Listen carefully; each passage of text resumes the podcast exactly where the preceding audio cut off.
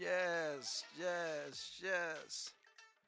Good evening, everybody. How's everybody doing, man? Once again, this is your boy, man. This is Isaac, aka The Finisher. Welcome to another edition of The Den. I am so excited today. First of all, man, let's get the dirty laundry out the way. How's your week been so far?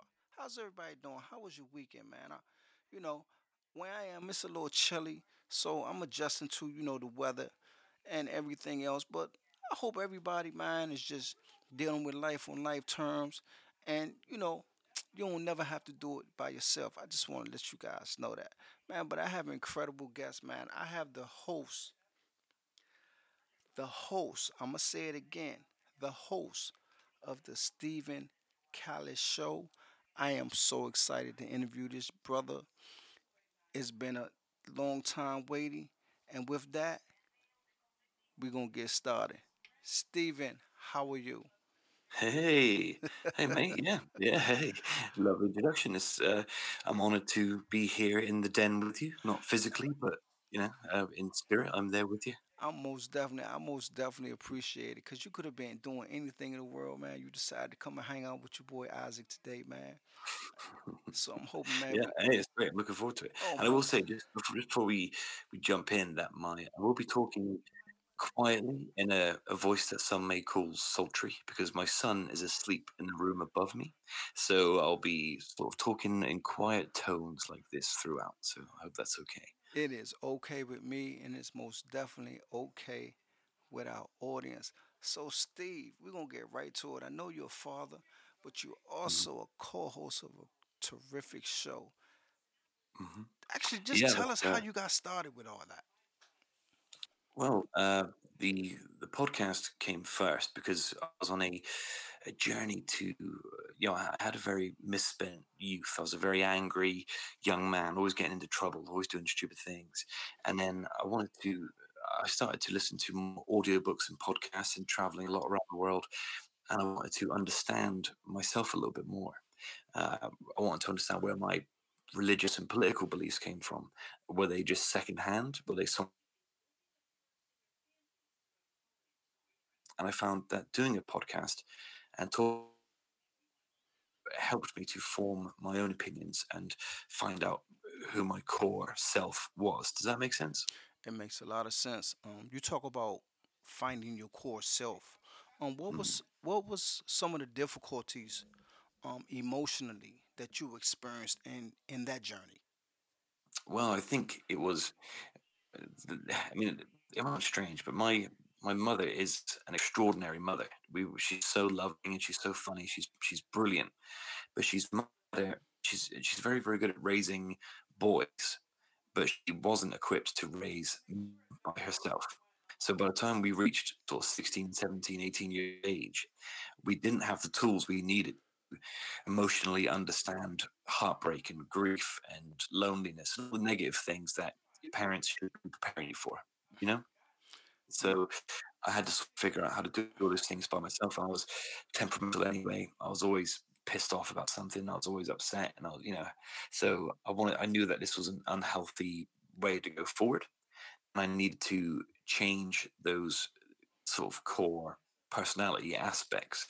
Um, you know, where's my anger coming from? Where's my sadness coming from? Where's this need to be with women all the time. Where's that coming from? And uh, you know, the, essentially just analyzing unhealthy habits, finding where the hell they came from. And mostly it just comes from me being a knobhead, as we say here in the UK, and uh, from not being properly taught what it meant to be a.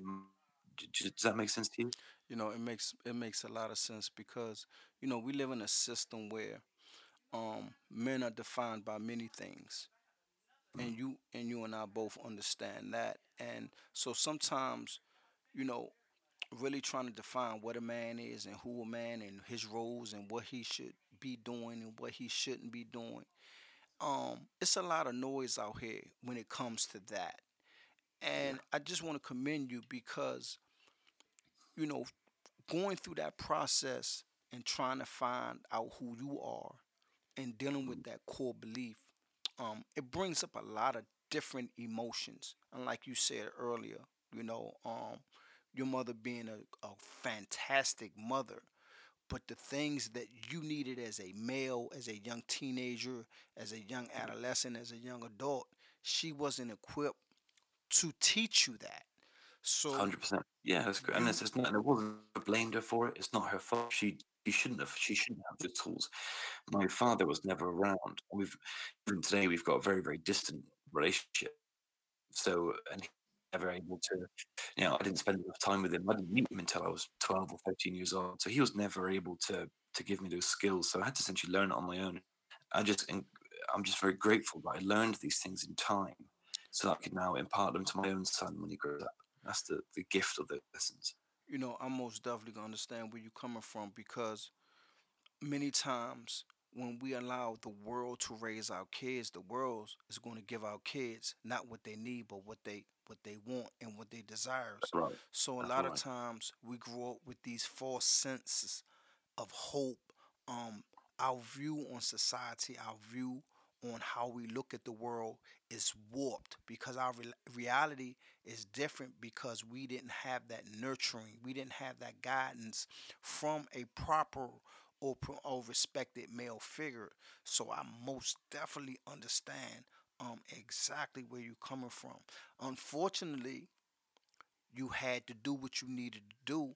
And I'm quite sure through that process, there was a lot of pain and there was a lot of frustration. You want to talk about that for a minute? Sure thing. Yeah, well, there's a lot. I mean, like I said, my my temperament uh, growing up was awful because I never knew where it came from. So I couldn't I couldn't turn the tap off at the source. I couldn't kill the beast that started the whole thing. So I didn't know where it was. I didn't know what it was. Um, so I was always getting, I was always destructive, getting in my own way all the time, not taking good opportunities. Uh, I, I used to love to drink and do drugs because those things were a unnatural escapism that temporarily put you somewhere positive or put you in a positive mind, or it felt like at the time, but it's all a sort of cancerous illusion. And then, but that's how I spent years and years of my life.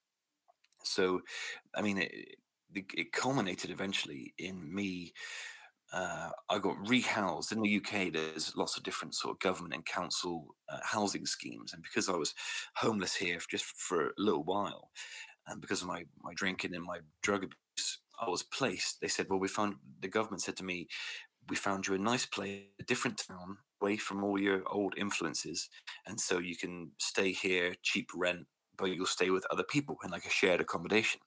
The problem is, is the shared accommodation they put me in was full of other drug users and drinkers. so, How about so, that one, Steve? How about crazy. that one? so suddenly I had access to much more drugs and much more drink than I ever did before. So things got worse.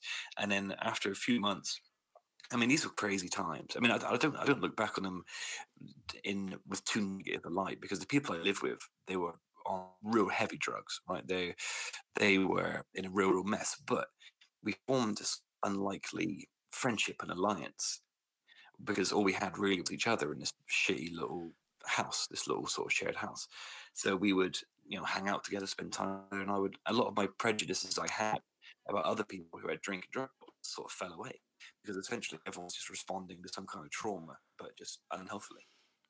Um, but it transpired in the end that there was a big fallout in the household. There was a big fight, and all these other everyone was falling out. So I thought I need to get away from this because I didn't, hadn't slept for four or five days because it was drug binge, drug binge, and I was going loopy. So I left by doing my friends and family what happened. So I ended up just running away and living uh, in the woods between that place and my home. And I lived in the woods for almost the best part of a year uh, in this real deep sort of wooded forest. Um, and luckily, because I'd been doing a little bit of backpacking and traveling, I had a tent and I had a few provisions. So I could stay relatively warm um, but towards the end, I was living out of bins, foraging for food and out of bins, and just trying to sort of stay alive. And then uh, one day I was found by the council, the local council, and they found me a little place to live temporarily with a lovely couple.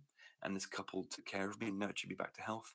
I found my own flat, then got a job, and then slowly, slowly, with a few hiccups along the way, I managed to find my feet again uh, and and then so that was the the initial core journey, which was difficult because there was a lot of icy cold nights, a lot of hunger, a lot of trauma, um, a lot of dark things. I still don't even like to talk about to this day, but a lot of terrible things happened in that period. And then a few years later, so I must have been this must have been about four years ago.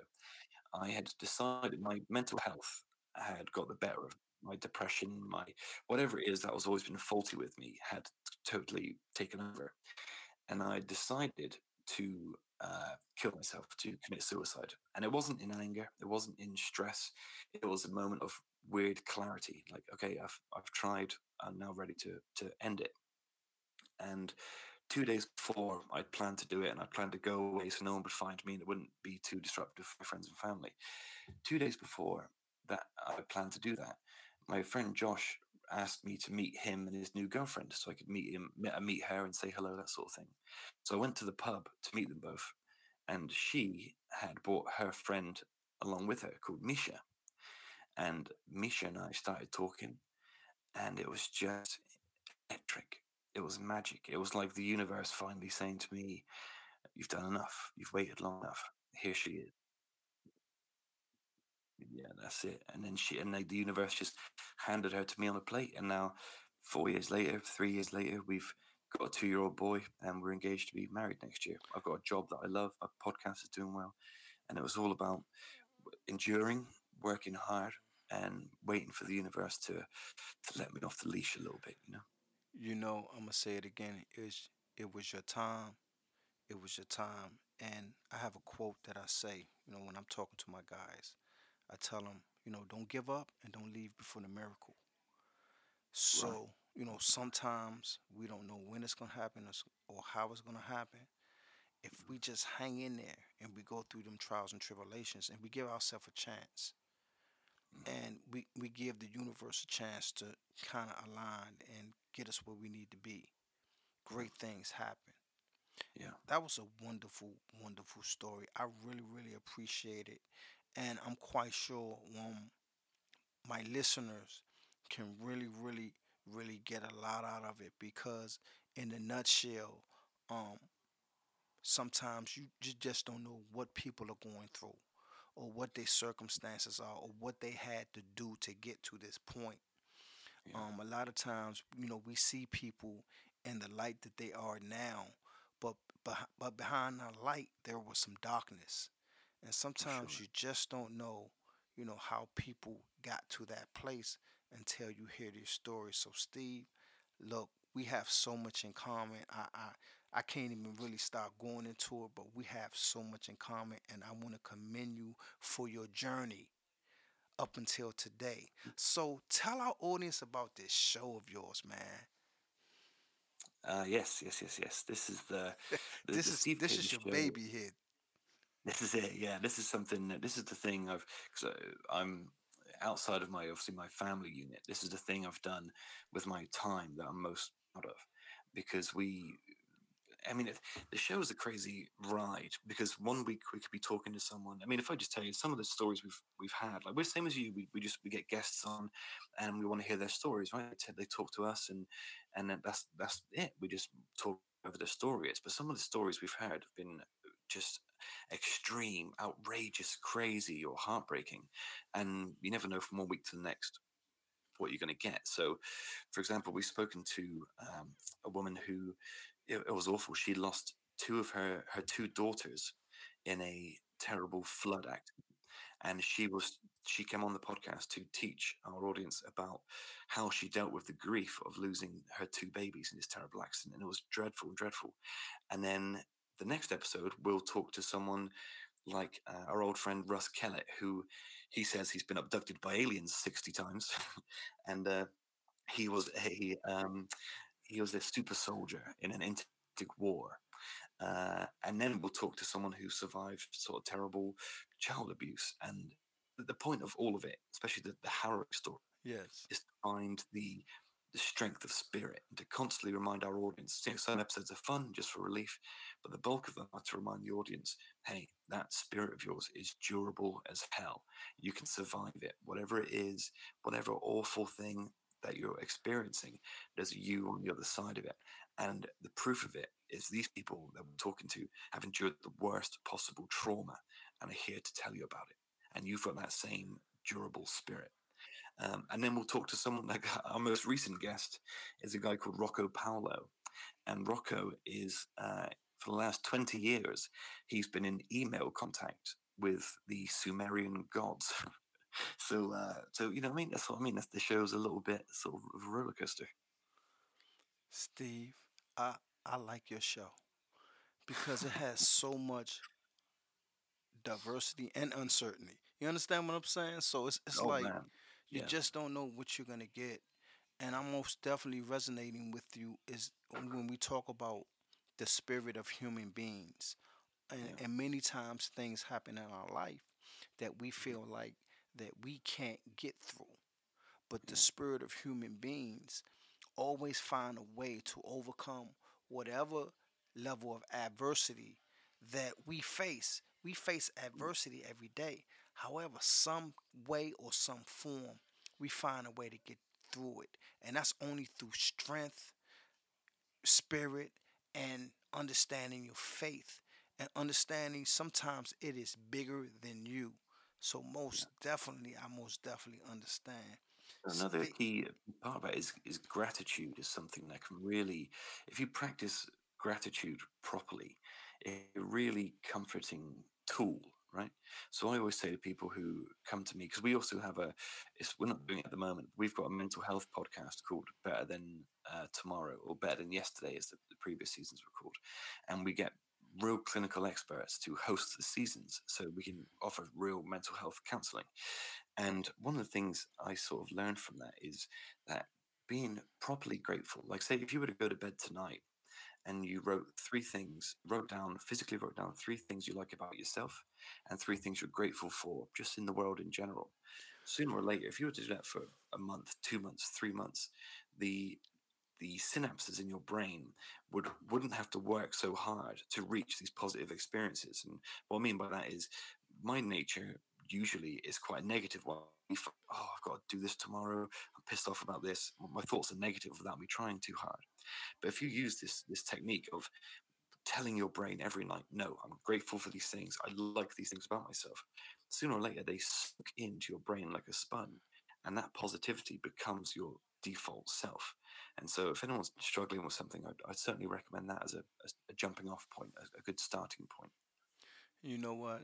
You answered the question because I most definitely was getting ready to ask you if you had, you know, some advice or suggestion to our audience.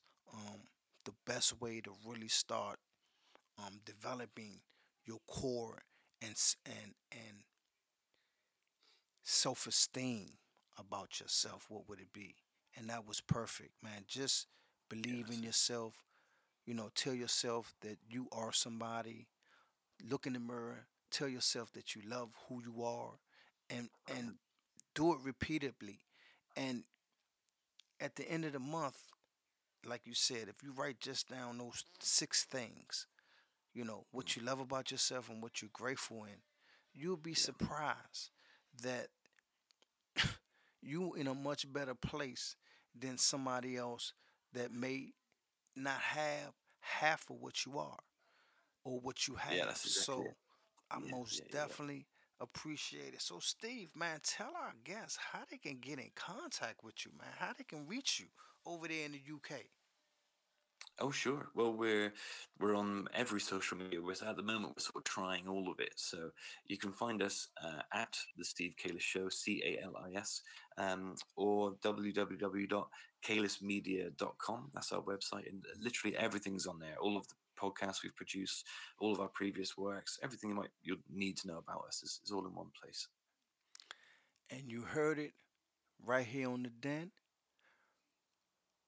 Den Yep. podcaster And extraordinaire. That's what I'm gonna call you. Thanks, man. And I want to say you're a you're you're a damn good host. You're you're a natural at this. Podcasting is very much your your calling. I really, really appreciate that, Steve. Um, like earlier, you know, we talked a little bit earlier. Um, I love what I do. Um, hmm it's not just for me; it's bigger than me, and I understand that. And with podcasting, you get a chance to really get out of yourself and get to hear some other stories and let people tell the stories the way that they need to tell Yeah. the stories. And you know what? It brings a level of humility that's ex- that's unexplainable. And I want my guests to understand that. It really, really does. And like earlier I said, I pre I appreciate all the incredible guests that I've had over the three month period. And Steve, I most definitely am grateful that you took time out today from your busy schedule to come hang out with your boy Isaac at the den. Ladies and gentlemen, Mr. Steve Calis, I want to thank you. I want to thank you, and I'm going to thank you again. And Steve, this won't be the last time, man. Maybe I can come on your show and I can tell you my story. How about that? Can we make that happen? I- I was just that same thing. Yeah, yeah, yeah. We'll uh, we'll we'll, we'll arrange that. Um, yeah, I was just yeah. Funny you said that. I was just I was just planning that same thing in my head. So. Most definitely, I would love to come on to your show and tell you my story. Once again, Steve, if ain't nobody tell you they love you today, man, I love you today. And with that, peace. you brother. Hey man, that was good. That was good. Uh,